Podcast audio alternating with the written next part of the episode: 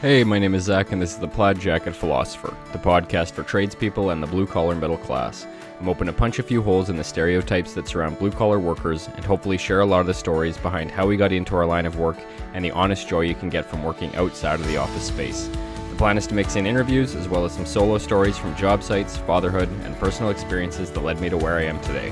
Some will be funny, some will be personal, but hopefully any and all content here can help broaden what your opinion is of the blue collar middle class. All right, welcome back, everybody. I'm here this week with Matt, and uh, we'll kind of get into how we met and how we got into contact. But first, I'll let you introduce yourself, Matt, and uh, kind of yeah, say whatever you'd like to about yourself. How's it going?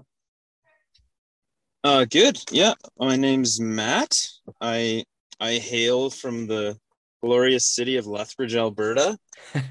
I'm I've only been living there since 2018, but I'm originally from Calgary, born and raised, and uh, moved to Lethbridge to work as a firefighter paramedic.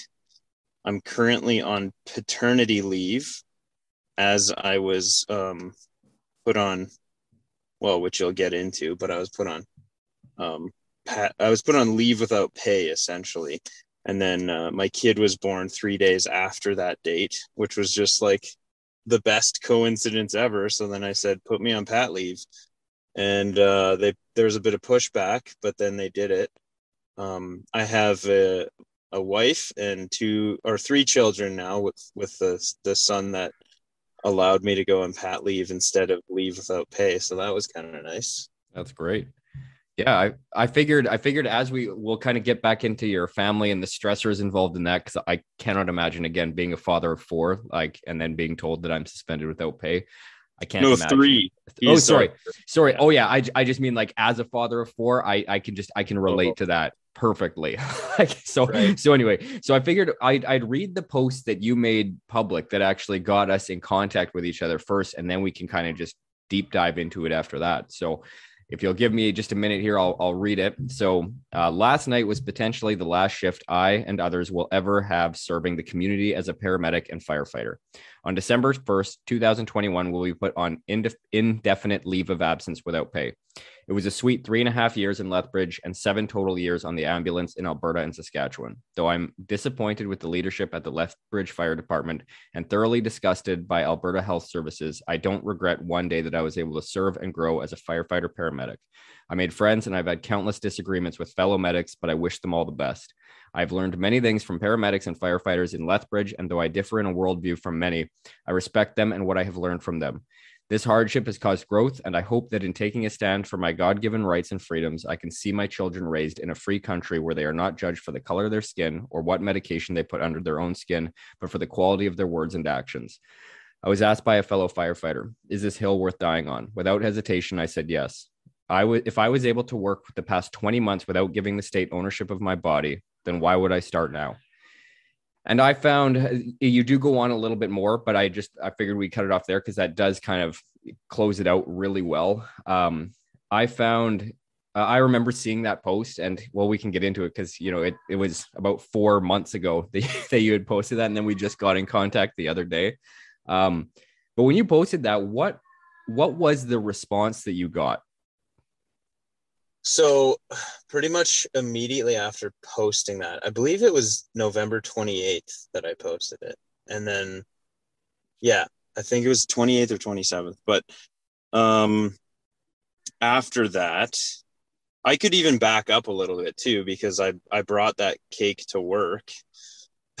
sure I, I love that picture too if if you're all right with it i wouldn't mind um posting that as like the the uh episode just the the image Oh, for the totally. episode Yeah. okay sweet because i love that cake The the original picture was me and another dissident from work.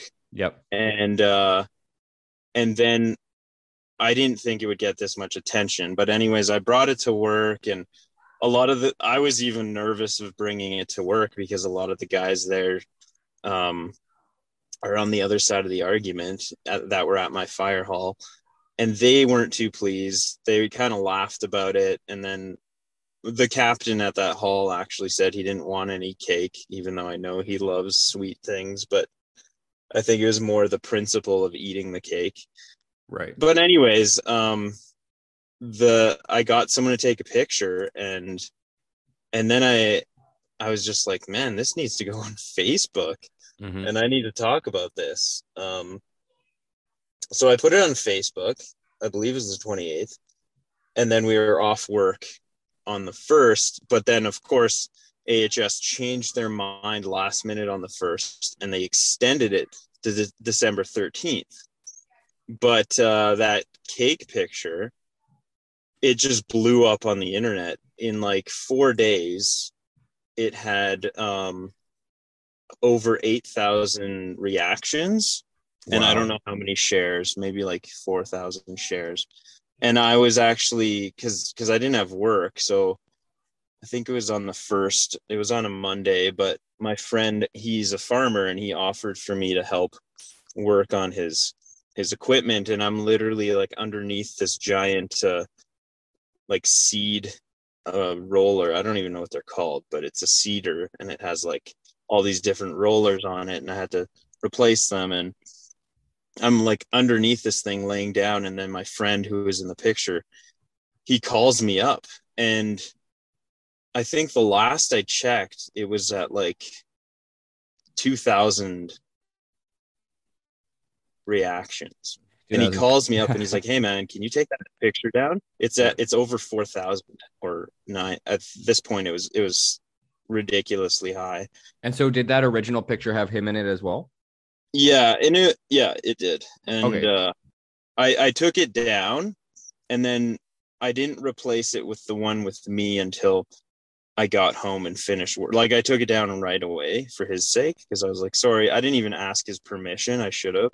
Right. Um and he said it caused a lot of um tension between him and family members and and I I was like, okay, man, I'll I'll take it down. I'm sorry. I just he's like, I know it's good. We need to get out there. We need to like make this public. This is good, but can you just take it down for me? And and I I kind of wish I left just a picture of me on there, but I thought that one looked much better. I can understand that. And I, I also just wanted to say before we get further into the story, too, that uh, because nobody's going to be seeing this right now, but the cake says forced into early retirement thanks to LFD and AHS. So that's Lethbridge Fire Department and Alberta Health Services. So just sorry, because it's not a, a visual, a visual thing here. So sorry, go on. Yeah, and then I think later that week, midweek, when the momentum kind of waned, I posted a picture of just me. Um, but yeah, I really I got a lot of hate from that by tons of people I didn't even know. A lot of them were from the states, um, like people from Australia, people from like South Africa, Ireland.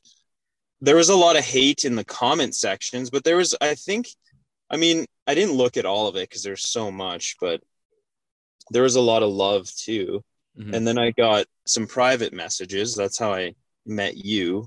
But for some reason, like the majority of the private messages went to spam. And then a bunch of the other ones were were not in my spam folder. And they were mostly all positive, but I had like I had like three people who were just insulting me. And it was it was actually just kind of funny. Like didn't even have anything to do with a vaccine, but in their messages they said something like "Your kids are ugly," and I'm like, okay, Really? That yeah, that was like- the attack. like really petty, really stupid. Um, I just kind of had fun with it, and and like honestly, a lot of the comments were were just the same generic vitriol that you hear from from anywhere, right? Like plague rat, Right. um you know like you're good thing you're not in healthcare because you're an idiot um but i mean it wasn't really that i mean i think people were trying to be insulting but it wasn't really that hurtful because i work in a fire hall like we insult each other for a living just for fun. So um yeah those people didn't try hard enough or they they just were repeating what they hear the culture say right? So. Oh man. Well, I I find that interesting from a few few points of view because for one, uh, when you talk about you know they didn't they weren't trying very hard enough. You you work in a fire hall like that's the same on a construction site, right? So I, I think it contributes to having uh, a pretty thick skin to that kind of stuff. You have a pretty high uh, high tolerance for people making fun of you. Um, but what I also find interesting, especially with that that comment like attacking your family and your kids, is that you know usually if somebody if somebody's going to attack something like that they don't actually have an argument against what you're saying when they resort to personal attacks like that. And i find that pretty telling right away. If people aren't going to actually debate or argue the body of your statement and they're instead going to go at personal attacks i think that that already means they've lost you know if they're resorting to that. So i think um i think that's pretty telling. Like uh, that's the way i at least view it whenever anybody says anything to me online or I get comments or messages like that, if it's not attacking the meat of the argument, then I I, I chalk it up as a W already. Yeah, I completely agree. It's it's I've watched a lot of debates, and uh, in the debate world, it's called ad hominem, which in the Latin means against the man, mm-hmm. and that's that's all they do. They don't go against the argument; they go against the human and that just means it's a straw man because they're diverting from the actual issue and they can't argue the issue. So let's call you a plague rat. Oh that's easy to argue because you are full of disease and you spread it. Therefore i win the argument and i insult you at the same time. But right. really it's it doesn't deal with the science. It doesn't deal with the facts. It doesn't deal with natural immunity. It doesn't deal with anything. It's just simply meant to shut you down and then we're not going to have conversation anymore. That's that is exactly it. Yeah it doesn't even come down to like the moral implications of this of this argument or anything. Like it, it doesn't it doesn't get into anything that's actually matters and i i couldn't agree more with you. I think it's why um well this this could kind of roll into another thing. Like what what makes you I don't know because I've been trying to bat this idea around like because some people do really get bothered by those comments even though they're kind of like surface level attacks like it's nothing I don't know like none of it attack, attacks my character to me like I don't feel like it's it's anything that really challenges me maybe again it's being in construction or like you in the fire hall but what makes you kind of just not care about those comments and what do you think why why do you think some people let them get to them so much? And that because i think that is why a lot of people don't speak out against against this even if they do feel very strongly you know the way that you do or that i do. But that's why they they don't make it public because they are worried about getting these little attacks. But wh- where do you think the difference is in that? I think it lies in um for me at least it lies in my identity because i don't um like I love my job and I, and I love being a paramedic and helping people and being a firefighter, but I don't identify as being a firefighter or paramedic. That's my job. That's not who I am. And I think for a lot of guys who have struggled with this, who I respect, and you know, everyone has to make their own decisions, but at the end of the day, like maybe it's also because I had only been there three and a half years. Um, but a lot of guys, they chose not to be public, even though they disagreed with it. They chose not to even, they chose to even get the vaccine because well this is this is who i am i'm a firefighter paramedic this is my job i've been here this long 13 plus years some less some more um and they they don't know understandably they don't know what the future will bring. Therefore this is kind of scary waters for them. E- even to speak out like even at the fire hall to speak out of, about it unless you were unless your personality was loud and boisterous and that's kind of who you are it actually did shock me. Even some of the loud boisterous ones they that i thought would speak out against it didn't. And they got quiet and That's, would you classify yourself as a loud, boisterous person? Because in talking to you in the few few times that we've talked, I don't I don't get that sense from you.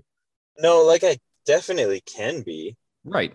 I, I feel this I feel the same way because I've never I've never identified as somebody who's yeah loud or outspoken or anything. And then all of a sudden this hit 18 months ago or whatever, two years ago. and something just woke up. Like I, I've never what for example what really stood out in that original post you said was when you were confronted by is this a hill you're willing to die on? And you said yes like absolutely without hesitation. And that was the exact same way that i felt. And i find it i find it kind of interesting because i've never felt that way before and i've never felt the desire to really speak out to this extent at any other point in my life. And so it's just it's interesting to hear you say this because i can I don't know, I kind of relate to a lot of it. so it's yeah, it's it's interesting to hear it said from your point of view.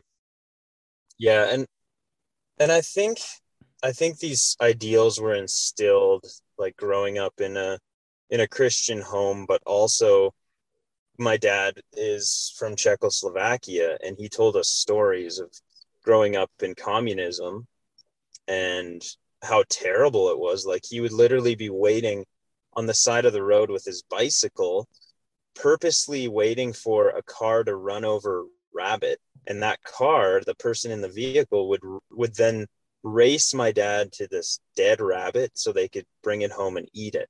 Because you weren't allowed to hunt. You could only have so many chickens for eggs.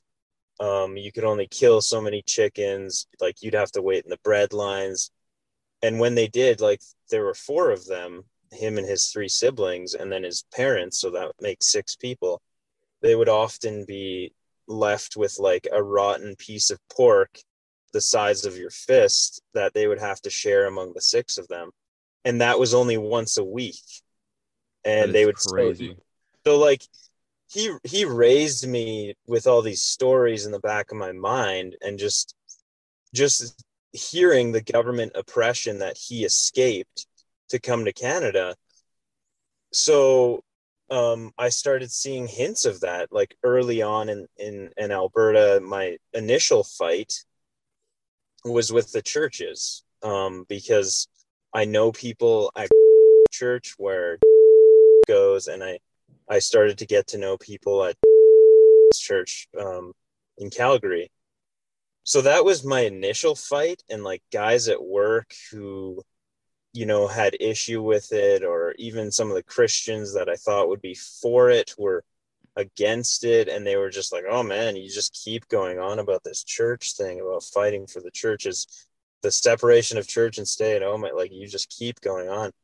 And it, it kind of just i guess that started to wake me up and it just shocked me that um a bunch of christians would be would be so okay with oh yeah, we can do church at home. We can just do church over Skype. We we don't have to go in. We don't have to see each other. We don't have to sing together. Like, and it just showed me a very um, blatant ignorance of what the, what the Bible actually says about being a Christian. So I that was my initial fight, and um, and I tried to get religious exemptions for the vaccine as well, which got denied like four times. Mm-hmm. Um, and and even and I even had people ask me like, so why why don't you want to get it? And and I was happy to discuss it. It was it was when there was silence and awkwardness or tension that I I didn't like it. But when people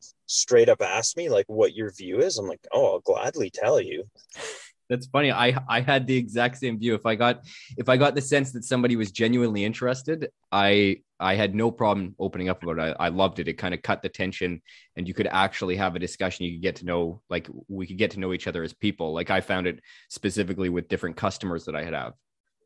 Yeah, even if they were challenging about it, it was like absolutely sure challenge me. I'm glad you're challenging me. And and one guy at work who him and I like kind of butt heads. Like we would joke sarcastically at each other. And then with this issue, he just straight up asked me, he's like, Hey, why? Like, are you crazy and you think that people aren't in the ICU with COVID? Like, you're not that far gone, are you? Um, but like, why? And I just said to him, I'm like, Look, man, for me, I think it's a variety of reasons. Uh, the first one, and I was saying this when guys were getting the vaccine before it was mandatory, I was just like, I'm going to wait five years. I'm going to see what it does. I'm going to wait because it's new. I don't know what it's going to do. I'm going to wait. And guys were like, oh, yeah, that's wise. And then as I think that was 20, 2021 pretty early on and as the year progressed people watched more and more news and they were they were starting to get a little pushier with me but my second reason is just even if they wanted to put saline in me and I knew that it would have no harm on my body, I would not want to give the government that kind of power because it's wrong. I'm with you and it's it's interesting. I'm I'm 100% with you. To me, yeah, and I've I've had all those same discussions too where people kind of start at the straw man argument of what somebody who doesn't who isn't um vaccinated like they start from that point right? Like are you crazy? Like do you not believe any of this is true? And i'm like no no no. Like and then you kind of walk back from that right? And i find it i find it interesting because that that description that you gave is um is the same one that i've ran into a lot. And obviously it's because that's how people are painted in the media and whatever but it's it's always interesting to walk back from that straw man figure and then really kind of build up your own argument. I i, I enjoy doing that as well. But what I also wanted to touch on that I find interesting is that you you said that you come from so you're I guess you would be a first generation Canadian. Were you you born here, but your dad was born in Czech? Yeah, yeah. yeah. And my mom was born here, but her parents were born in in Austria and Italy. Okay, so I find it I find it interesting because some of the people that I know who are most outspoken as well about everything that's taken place in Canada over the past, you know, especially the past 12 months. Um, but the one in particular that I'm thinking of, he's from Romania and Hungary, and he grew up under uh, communist rule as well. And it's just it's interesting to hear. It sounds like the way that your father grew up and the way that he relates the government overreach back then in his home country is the exact same way that he used to be one of my coworkers. He's now started his own company, but he uh, it's the same way that he kind of relates growing up and how he views what's going on now. And so it's interesting to hear that that there's a lot of correlations because a lot of people who I see even online who speak up about it from within Canada say that they grew up in a communist dictatorship or they grew up in whatever some authoritarian state or they're a first generation Canadian they hear these stories from their parents. It's interesting I think I don't think enough people heed enough warning to those to those people. People with that lived experience they they can spot the parallels they can see you know where these these lines of thought can lead to. And i just i find that really fascinating because i've i have somebody in my life who's who's relayed those same kind of stories to me.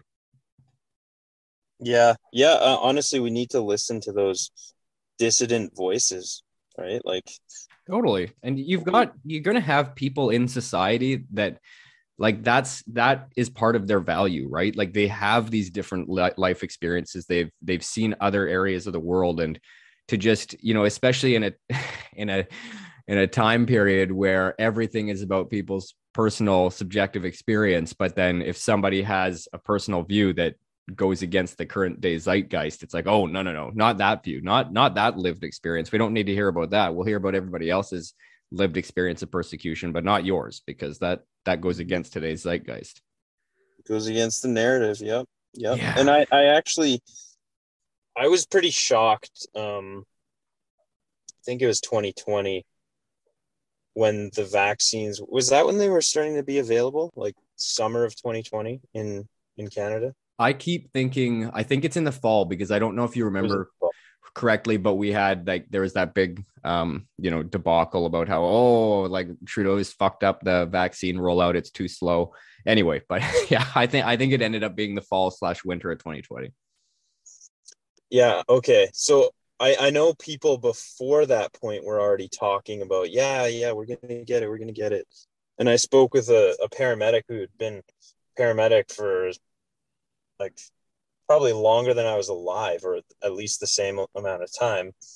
And oh no, it must it must have been 2021 because he he asked me like, oh, when are you getting it? I'm like, I'm not. He's like, oh, what? and then and then uh, it led into it erupted into quite a heated argument. But he his first response, his first rebuttal was like, "Well, aren't you worried about killing your older father, like your senior father?" I'm like, "What? Like, well, what about everybody who had COVID? What about natural immunity?" And and I'll I'll never forget this, but he looked me straight in the eyes and said, natural immunity is a myth. And Okay. because at this point, there wasn't enough studies on them.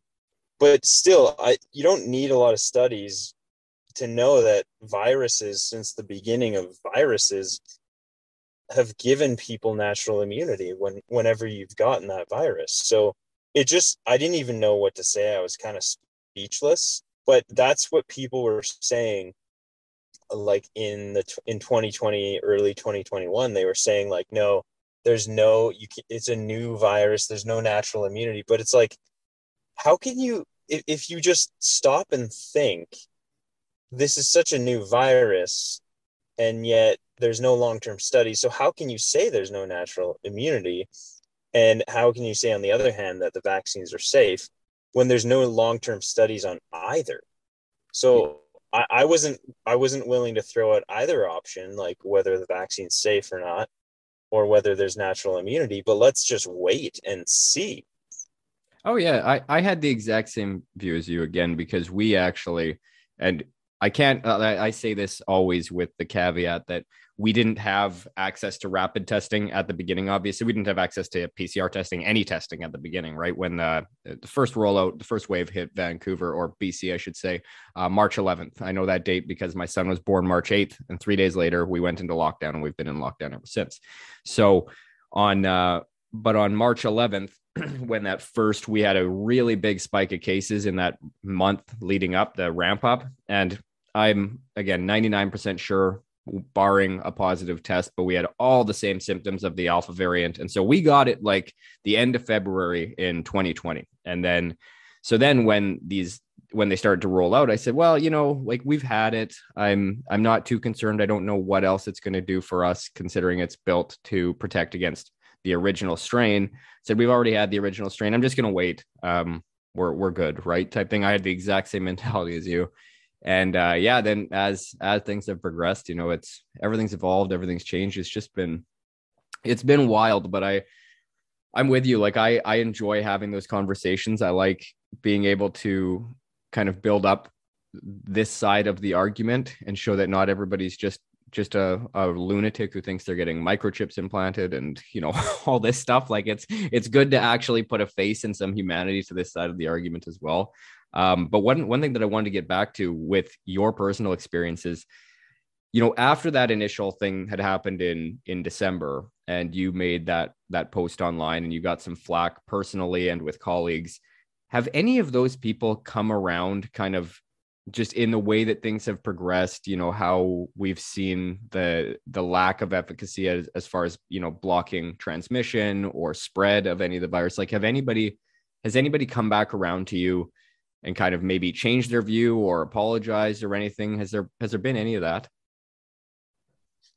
Um, I uh, I don't think so. Like I, I had a meeting with work because I, again the the mandate in Alberta was extended to the 13th of December, so I was able to go back, and then I would have worked. We call them a tour, like your four day rotation. So I would have been able to work one extra tour before I was put on LOA again on the 13th.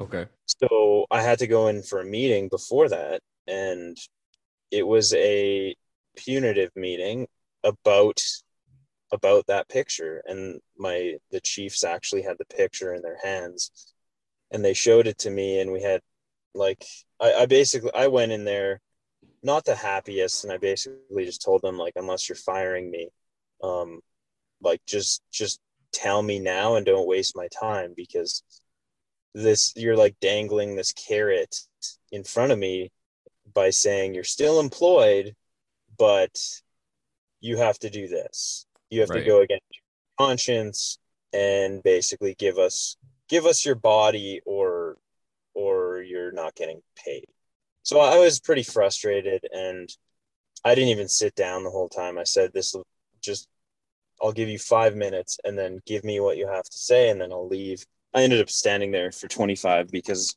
I actually wanted to hear what they had to say. Mhm. And then at the end of that 25 minutes, um, I was still told, uh, we still need to talk about this this picture. And I was like, what do you mean? That's what this was this was. That wasn't that this whole conversation. He's like, no, there's gonna be discipline for this picture. Wow. So, um, if I if I decide to go back, then basically I will stand under some kind of trial and discipline and and two guys have already gone back and they were basically given a form saying that you have to be willing to um, work well with others. It basically like a, a sort of forced apology is what they your end. on our end. So we, On your end. Oh yeah, my we as the god. victims who have been put out of work for three months now, we are the ones who cause division, and we are the ones who who have to apologize. And that's the thing that frustrates me the most. Um, and and I've heard from other guys that still work there, who I'm still friends with. They said it's just it's not the most positive atmosphere. And while while the ten of us were at home, um, we we would still get the call-ins on our phone for like working like overtime shifts because we're short ambulances. And at one point, they shut down uh over like like Lethbridge during the day has eight ambulances and they shut down two of them. So and- 25% of their available ambulances were shut down. Yeah. Wow. And uh, we would get we like because we work fire and EMS and we would often get like nine members, nine firefighters are required to work, come check in at station 1 and I'm sitting there and I'm like, "Hmm, I know 10 healthy firefighters right now who have worked for 21 months in COVID and yet we can't go to work. Like this is ridiculous. And and yet the the narrative continued at work and and I've been told that if I go back I need to eat some humble pie and shut up Mhm. because there's a lot of guys who just want to clock me in the face. See, that's that's crazy to me, and that that was kind of why I'd asked this question was just to see because a lot of what I'm worried about, and I'm actually trying to kind of write um, a solo episode coming up soon, but like, where do we go from here? Because if like I'm with you, if you're the ones who were fired, who were ostracized, who were told that you know, despite the fact that you're healthy, you've been going through 21 months of facing this on the front lines, and but now all of a sudden you're not healthy enough to go. I I agree with you. Like you you guys are the ones who are kind of owed an apology. But if if nobody's willing to give it, and if in fact you guys are being demanded to give an apology for for simply standing up for yourself and for again for uh, exercising the right to bodily autonomy, I don't know how we're going to move forward. And that's what kind of it worries me the most like um because i mean i've i have friends even in like particularly like and again i'm not i'm not an emergency service worker i'm not a frontline worker you know i'm in the trades uh we've still been going strong through all of this but like i have friendships that have broken down over being outspoken about this or over having an opinion on this and i don't know how those are going to get rebuilt. Um because again like i i'm more than willing to have a discussion but i don't think that i'm the burden is on me to apologize. And i don't think the burden is on you to apologize. Like i don't but i don't know. I mean maybe i, I just i don't know. I don't know where we go from here. Like what do you think Now that there's a lot of the a lot of the narrative is cracking and a lot of the science is coming out like that massive 38 page document from Pfizer showing all the side effects which is funny because like before all that came out I you could look on the Canada government website and see all the side effects for like the main side effects for each um, vaccine. Like myocarditis pericarditis were associated with I believe is the mRNA one and then so like even our Canadian government was acknowledging the side effects but for some reason people didn't want to people just blindly trusted the government and i think i think that's the problem with our society. We just blindly in canada have just been trusting our government and so now that more and more people are waking up um i think some people will will humbly say like okay i was wrong and for the ones that don't but they understand the science has changed I mean, hopefully they don't get bent out of shape when you say, I told you so, but I'm glad we can talk now. Let, let's talk more about about the government overreach in other areas like with with bills like S 233 um, the universal basic income bill that they want to bring forward. So I, I think going forward now what what i what i want to do and what i would recommend for canadians is to build a community be around people who who oppose this kind of government overreach who you who are open to discussion and and don't out, outright reject people that hold a different view be willing to talk to them if and if they're not willing to talk to you just wipe the dirt off your feet and move on. But even like like you for example you're moving you're moving to Alberta. So i imagine it's because Alberta has more freedom Alberta has more freedom fighters like the the people that were the head of the Ottawa uh, freedom rally they were mostly Albertans. And I think it, it helps to get into areas where your MPs and your MLAs are are more in line with your conservative views and live in smaller communities. I think that's what we're going to need going forward. More small knit communities that are dependent on one another and less dependent on the government. And that's why my friend and I, my best friend and I, he's a plumber, gas fitter. Uh, we're opening up a company. We just launched March 1st. Uh, we're doing plumbing, gas fitting, and chimney sweeping for Lethbridge area, but also southern Alberta. And it's it's another it's another way of avoiding government overreach because I work for the city of Lethbridge, therefore I work for the government, and they can kind of dictate what I do with my body and right. so they, they can dictate your terms of employment.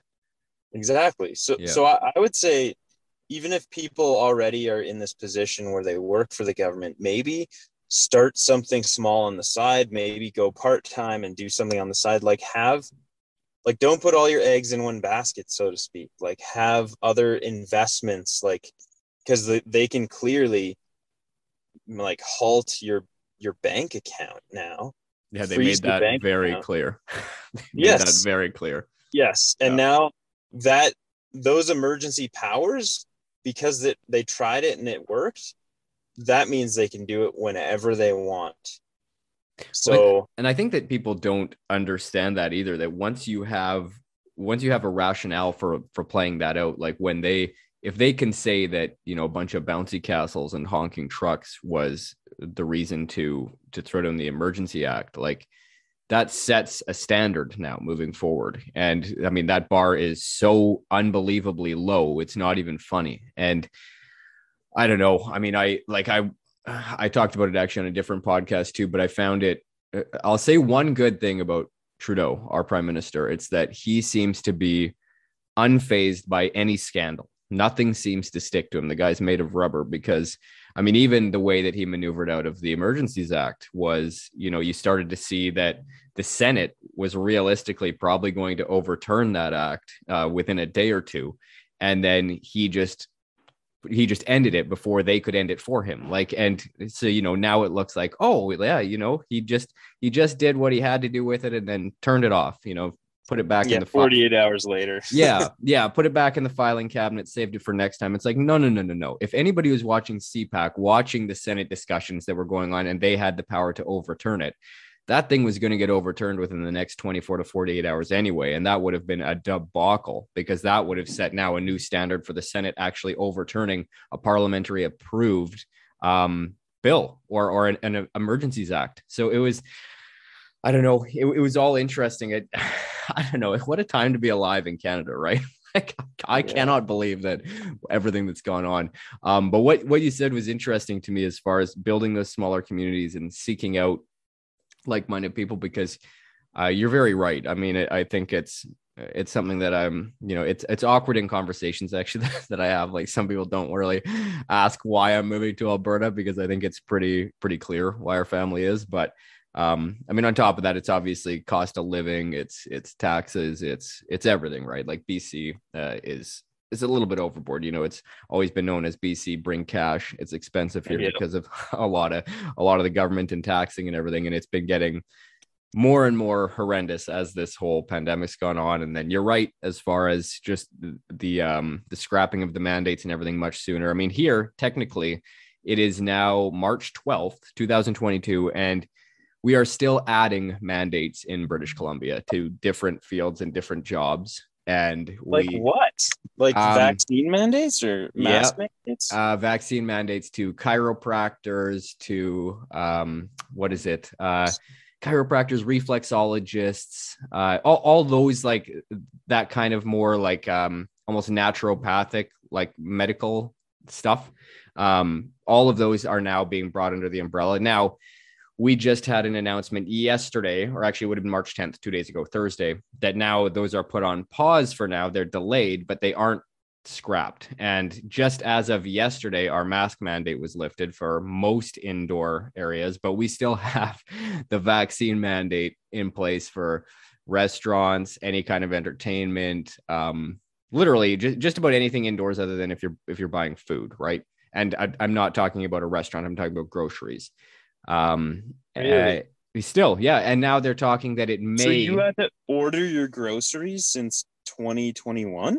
Uh, no, we're still allowed to go inside to get groceries. Sorry, I just I was clarifying because we can't go inside to eat food, but we can go inside to okay. get food like groceries, right? Um, but but yeah, we still have that that vaccine mandate until at the very least they're saying that they're going to talk about possibly removing it April 8th. And they're very particular on saying that it's not a for sure thing yet, as if there isn't enough ample evidence that the mandate and the passports do absolutely nothing to stop the spread. But yeah, no, man, BC is a joke, and that's 100% a lot of the reason why we're moving to Alberta because I'm I'm not putting my kids through more of this. Uh, the mentality here is bananas to me, and um, yeah, we're like, and we're not alone either. I've been talking to realtors across Alberta, and uh, they say that the influx of people coming in from Ontario and British Columbia specifically, and it started the second that Alberta announced the dropping of their rules, their their mandates, that all of a sudden it just started flooding in from both coasts, from the west and the east coast. People are saying, "I'm done with that. I'm moving to Alberta. I want somewhere where they actually respect individual rights and bodily autonomy." So it's been it's interesting hearing from realtors that that that flood is coming.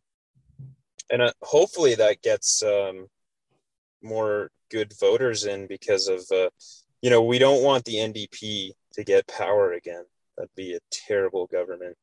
Oh yeah, especially with, with something like this. I mean, that's what we've got in BC, and it's been uh, it's been one tax after another, after another power grab, after another. It's just yeah, it's been uh, well, you, you, can look at the difference. I mean, we still have mandates. We just lifted our mask mandate yesterday. We still have vaccine mandates, and they're getting added to professions here. So uh, there's definitely a difference between uh, the political or the provincial politicians and provincial political views. So that's that's again, yeah, you you you nailed it right on the head as to a lot of why we're coming out there. But now looping back again to your your personal story because this is again something that you've obviously dealt with in hearing arguments against you. I've heard. But this idea that you know this is a, an extremely selfish stance or an ignorant stance to take and yet you said it yourself. I mean you're a paramedic. Um you know i mean it's it's a pretty selfless job. Like you're there to help people. That's your entire goal. That's the your your job's purpose is to help and save people and yet even you are probably being labeled as selfish for your own personal choice on this. Like how do you think people rationalize that? It's a lot of it's a lot the same way like this cognitive dissonance. It's it's the same thing that i hear like i hear a lot of people who argue against uh, the government. They say that you know governments have become corrupt or that big corporations are corrupt. And yet these are the same people who are so fervently in favor of the government um, forcing a multinational corporation's product into you with zero liability coming back to the corporation. So I don't understand how you can have these differing viewpoints and hold them at the same time. Same with somebody who views you as a paramedic, uh, an extremely selfless job, as being an incredibly selfish person. I don't understand how you can how you can make those two things work at the same time. Yeah, I honestly I really don't understand like I, I don't understand either because in listening, I, I actually only just recently listened to the Robert Malone um, interview with um, oh on Rogan. Rogan, yeah, Yep. yep. but that was from December 30th. I listened to it yesterday. And it just blew me away that this man who has, he was saying something like 30 years of schooling over his whole career, just a ridiculous amount of schooling. He's an immu- immunologist, a vaccinologist. He has, like, I think some pathology expertise as well. Like, this, he helped invent the mRNA. And yet, Joe Blow from Idaho, the guy who doesn't, who just follows mainstream media, watches CNN, CBC, whatever, he he can go on Twitter and tell Robert Malone that he's an idiot and he should get in line. And it's like you're not even willing to listen to the experts, but it, it it's when the government validify validates people's political views that it, it allows them to slander even professionals like Robert Malone, even when they don't have any expertise. Like I it- I agree with you. It's Uh, like Trust and- the and- science as long as it's uh, this side science. You know what I mean? But it's exactly. And- it's so crazy. we we've gotten so comfortable in the West to trusting the government because the West has always been free, um, un, except for the Civil War they had in the states. But we've always generally been free for the last hundred years or more. So it can't happen here. That's the mentality. It can happen here. Our government can do no wrong. They want to help people, and and a lot of these things that the liberals a lot of the bills that they put forward they look good on the surface they sound good like even the the latest s233 universal basic income bill like it looks great just like the vaccine looked great like oh we're going to save all these lives like uh, the Or first just- four yeah. Just like Bill I- C10, which is now C11 in the Senate. But yeah, it's the same thing. That yeah. Sorry, go ahead. yeah is that the uh, censorship bill Yeah, that's that one, but it's under the idea of having cultural Canadian content and being able to regulate and make sure that it gets it gets put out there. But yeah, they anyway, I have yeah, I have another one about that. That's a provincial one that just happened. But sorry, go ahead. yeah we have enough protect we have enough of that uh like you can go on cbc and watch canadian content. It's If- yeah if- there's yeah. obviously undergirding that is obviously more nefarious intentions and and uh they've you if you read enough of the bill you can you can you can see the nefarious intention. It's just it's in very weird legal wording so you have to kind of like read between the lines and it's it's terrible. But yeah a lot of people um just trust our government far too much and they don't think it can happen here. They don't think that we can be like the next USSR because you know we're we're the we're a place of freedom. But I I agree that people are way too ignorant, and it's like we had talked about earlier that, or not ignorant. Maybe that's not the best word, but maybe ignorant hopeful. of history. ignorant of history for sure like and that's why again people like your dad or like my old coworker people who've grown up and have a different personal experience in in relation to to that to actual authoritarian states that they grew up in i think it's really important to listen to them to see the parallels that they're drawing and yeah i mean as a, as a uh, sorry an example of what you were talking about with these bills that look really good on the surface but you know they've got this this underlay underneath them with that you know it can reach out a lot further we have one in BC right now that's just being introduced. It was originally kind of called colloquially the Netflix bill. It basically um, meant any online sales or big online companies are now going to have to pay provincial sales tax. So we obviously saw an increase in our online streaming services, the cost to those subscriptions, whatever. But it was specifically said that this is only going to target the big corporations and it's not going to not going to have a, a big impact on people. Well now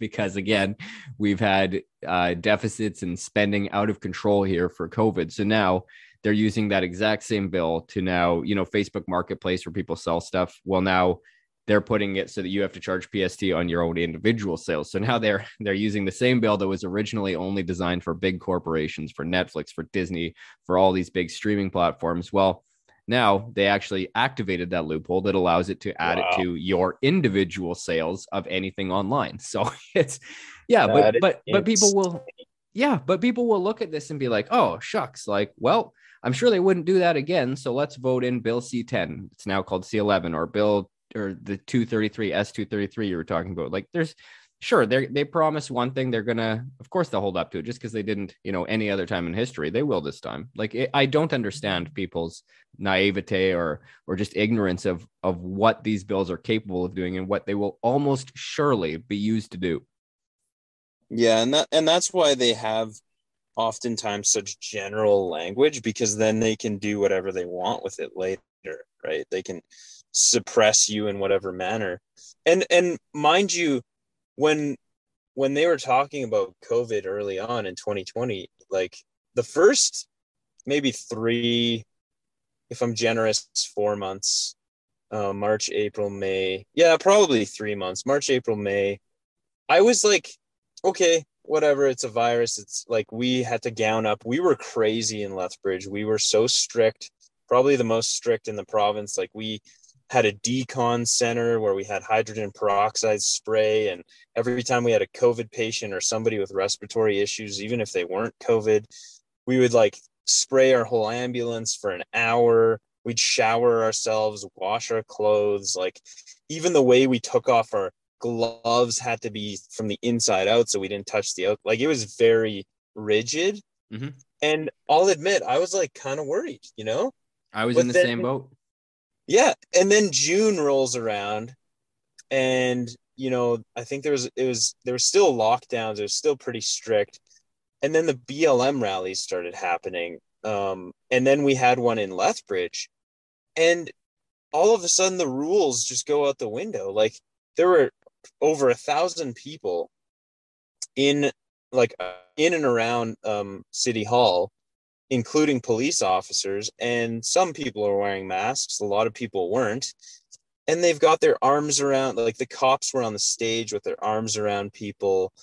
Nobody's social distancing. And I'm just like, this doesn't seem consistent. Something, something's off here. Now it's okay. Right. And, and it, it kind of like most recently, like we were sort of lifting mandates before the the war in Ukraine, but we still had them. But then all of a sudden, the war in Ukraine happens. The next the next virtue happens. The next distraction. So now, COVID is kind of not spoken about, kind of obsolete. Now we're all focused on the war in Ukraine. Just like when with BLM, we all became focused on that, and then the rules kind of went out the window. And it, it's just like our society is so distracted and entertained by the next thing that we don't even think reasonably when we're we're we're inconsistent with the rules that we were supporting. Maybe you're right and and maybe that's that's what oh, actually i i'm not saying maybe i i think you're completely right but you know maybe that has to do with this cognitive dissonance too where people can hold these two completely diametrically opposed ideas together at the same time. Like it, um, it's really interesting to me. Without I mean, conviction too. Yeah, yeah, I agree, and it's yeah, I agree. It's um, it's a wild time to be alive. Like I'll say that it's, it's uh, I don't know. I I don't uh, again like I'm I'm still kind of stuck on this idea now because it is clear, like you said, the way that um the narrative is shifting to Russia and you know, I, I think I don't think anybody's heard from Fauci, and I don't know how long he's kind of even in Canada. He's like, you know, he is the face of COVID, as he says. I am the science. Um, so mm-hmm. it's I'm just I'm interested to see kind of where we go from here because to me it, it's still you know despite the fact that in BC we still aren't out of this yet, and you know we keep getting the threat of oh, watch till fall, watch till fall. Like I do think that we're we're gradually moving forward onto the next the next big story in the whatever the, the narrative is but i um i'm i'm curious where we go from here like because the the number of personal relationships work relationships everything that have been just firebombed over this past two years um that's what i'm kind of most worried about. And it's actually something that i'm i'm trying to find somebody with a completely differing view on everything that's happened over the past two years to come onto the podcast, and I'd like to just discuss them, discuss this with them when we have no, we have no personal history, so I don't know them. I, like that's why I, I want it to be someone random that I don't actually know personally. But I'd, I'm curious how we can work forward, how how any of us can start to rebuild this stuff because it just feels like so many of these relationships are completely pulverized at this point. Yeah. Yeah, that'd be good if you got somebody else who is opposed to it on your show because but the the the thing is that's hard to find because a lot of people don't want to be open to these discussions especially on a public forum because they might they might be afraid of getting you know lambasted or insulted somehow um, or I don't know. I don't I don't know what the reasoning is for people not wanting to discuss it, but it's like even even the fact that I've been warned by some coworkers if you go back, don't even talk about it. But it's like I mean, I'm still fairly new at the fire department, three and a half years. And like the stuff guys talk about is so like inappropriate a lot of the times that you're like, oh, you could never say this or like around the public, but yeah. I can't for some reason talk about this, which is deeply a personal conviction. Um, like we just need to brush it under the carpet, move on, like it never happened. If things go back to normal, they do. If we if we go back in September and then all of a sudden all these all these healthcare workers that the mandate has been lifted for have to get a vaccine again, then we're all at square one. So yeah we should this is when we should be the loudest. This is when we should talk about it the most because our democracy is is on the hinge of not being there anymore. And and Trudeau uses the word democracy more than he should because he doesn't mean democracy. He means the oligarchs at the top who tell you what to do and you do, you need to obey us. That's democracy in his eyes. And yeah we we need to stop listening to CBC. We need to, like a lot of older people unfortunately they don't have use or they don't know how to use the internet. So a lot of them believe whatever they're being fed on CTV because at one point it was probably reliable. But now it's it, it's it's compromised. I mean Trudeau even admitted that he's bought out the mainstream media. And so that they say whatever he needs them to say. And they're the propaganda arm of the government. So well if you want if you want some uh, optimistic viewpoint there there was actually just some polling done in the wake of the freedom convoy coverage. And um, public trust in the CBC, CTV, and the mainstream Canadian media has fallen to 35% amongst Canadians. So if you do want some optimism, there it is. Um, but I, I think you're 100% right. I mean, when it, when it comes to this stuff, and I, this is something I've actually, I'm pretty happy that I've been preaching this since the beginning of COVID, or at least about three or four months in when, you know, everybody started to kind of see like, ah, shit, there's some stuff going on here underneath the scenes.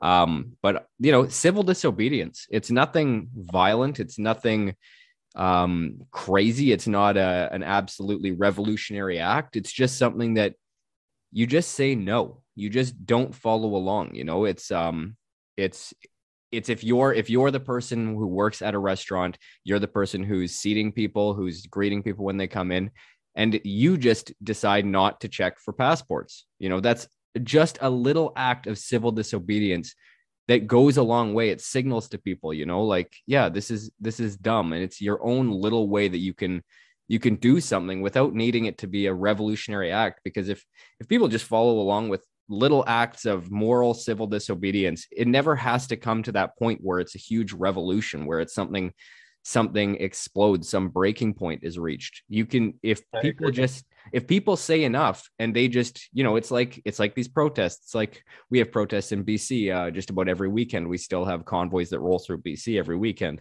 Um, just keep that up. Keep making noise just little things to say we will not tolerate this. And that's if that voice gets loud enough that's all it takes. It never has to reach that boiling point. Yep. Yeah even even masks right? Like june of last year i decided in public places other than work when I was on the ambulance or um, in a medical facility like but every other public place I just decided not to wear a mask. And I found a lot more people confidently took theirs off when they saw me not wearing it. And I did the same when I was wearing it and I saw someone else not wearing it. Like I would just take mine off. Just little acts of you know yeah. disobedience is, is what uh is what will get us back to normal because at the end of the day they can pass bills and a lot of them might affect us tax wise but but some of them you know if we some of them are just arbitrary laws that if we just don't comply they can't enforce it right yeah. like especially when there's no moral imperative to it when it doesn't actually make sense like yeah just just say yeah. no and and i really hope that like with if bill s 233 gets mm-hmm. passed and all these 17 and, and older people who who have benefited off the the CERB payments I, I really hope that those people just say no and they're like no i i actually was kind of sick of being in my my parents basement and playing video games for two years i think i want to work. Like work is good. Work gives you motivation. It keeps away depression. It actually you feel accomplished at the end of the day. You make more money than you, you would with just CERB like it gives you purpose and the fact that you can yeah like i i agree that don't get me started on that if, if you ever want to we can do a whole nother episode on, sure, on the value of work going back to that bill a little bit too much maybe no it's, it's fine i've been listening to podcasts about it but it's that, fine. I'm going to actually put more research into it because you have mentioned it a couple times. I'm going to look into that a lot more, but I'd I'd be down to do a, a podcast with you just on the value of work because I oh, yeah. I love oh. that concept. Well, I mean, I don't know what your religious views are, but in the Bible it says, "He who does not work does not eat." And that doesn't speak to like people who can't work. That speaks to people who just don't want to work. But right if we pass bills like this, then we're just allowing people who don't want to work to eat and we're allowing them to just like freeload because the government's now our parent. And that's what the last 2 years has shown us like I'm the government, I'm your daddy, I know what's best for you. Stay in your room, you're sick, you stay here. Even if you're not sick, you stay in your house. Um, we're going to take care of things and hey, we'll give you some allowance too. Here's some money while you stay in your in your house and you don't leave. Oh, and you got to wear a mask outside too because that makes sense. And oh yeah, you can't go to church. You can't like that is then, not their role. Yeah, and They're, generally I don't like to kind of project what could happen because I just I don't know I, I don't know if there's any value in it. But now you're also looking at the same entity who had no problem freezing people's bank accounts for you know again voicing an opposing opinion. Well, now your essentially your provider, your not even employer at this case, but your provider, the person who directly hands you the money that sustains your life, can shut that off at any given time if you have a different view. So mm-hmm. to me, it it does not take a rocket scientist to put those two together and to realize that ah, this might be a bad idea. Like maybe I do want some autonomous control even if they can freeze my account, you know, you can get paid in cash, you can do this or that, like whatever. But maybe I do want some autonomous control from the government of my own life. And to me, like that, that alone makes a lot of sense. But yeah, man, I uh, I know that we're we've pushed up over an hour now, and I, I told you I wouldn't take up too much of your time because I, yeah, I just I want to be respectful of that. But I really appreciate you coming on, and I don't know if you want to mention whatever you want to mention. If you want to mention the the company that you've opened up, or um, a, a social media handle, or whatever. If there's anything you want to to mention here, I'll, I'll I'll pass the floor to you. Sure. Yeah, I guess I could close with the company. So because of all this happening, me p- being put on leave of absence without pay, I was like, well, and the contract said I could be terminated by March. It's still not the end of March yet, even though they're lifting mandates. This could all come back. So, my friend and I decided to open up this company, and we just started at the beginning of this month. It's kind of slow, but that's normal. And I am basically, I'm going to be working as a paramedic, but also working as a plumber, and so I'm taking on a trade. And I and I hope you know, I mean, there's nothing wrong with getting more skills. So um, if anybody is in southern Alberta, we are willing to drive if you need plumbing, chimney sweeping, or gas fitting. Even if you're in the Crowsnest Pass, Pincher Creek, even if you're in Calgary, Brooks, Medicine Hat, like we will drive to you from Lethbridge. Um, but our website is www.sootandsewer. So that's S O O T N S E W E R dot com. So yeah, that's that's my plug there for you. awesome. Well, thanks, man. Hopefully, as this grows and and as you're, uh, hopefully, it can help grow your company too. And I I wish you all the best of luck. And you know, it, it's awesome to hear that you're kind of pivoting and moving into a new direction, and you didn't get bogged down by everything. Because I know a lot of people, you know, broke to that pressure, right? That uh, they were coerced into getting into to getting the vaccine or to denying their own personal, you know, choices. Um, but you didn't. And I think that's inspiring and it's inspired a lot of other people. And so I wish you nothing but the best of luck and we'll definitely keep in contact because I feel like we could have a few more of these discussions in the future. Yeah. Thank you, Zach. Yeah. We'll talk again soon. Awesome. Thanks, man. Just hang on the line here for a minute. I'll end the recording and uh and yeah, we'll we'll get out of here. All right, everyone. That's it for today. I hope you found some value in this week's episode. If you did and are interested in more content like this, please rate, review, subscribe, and recommend the podcast to a friend. I really appreciate all the feedback you have given me to this point and look forward to hearing from you again. As always, the podcast page is The Plaid Jacket Philosopher on Facebook, at Jacket Plaid on Twitter, and at Plaid Jacket Philosopher on Instagram. That concludes this week's episode. Thank you so much for the continued support, and especially to those of you who reach out weekly with comments on each episode. Have a great week, and I'll talk to you all again soon.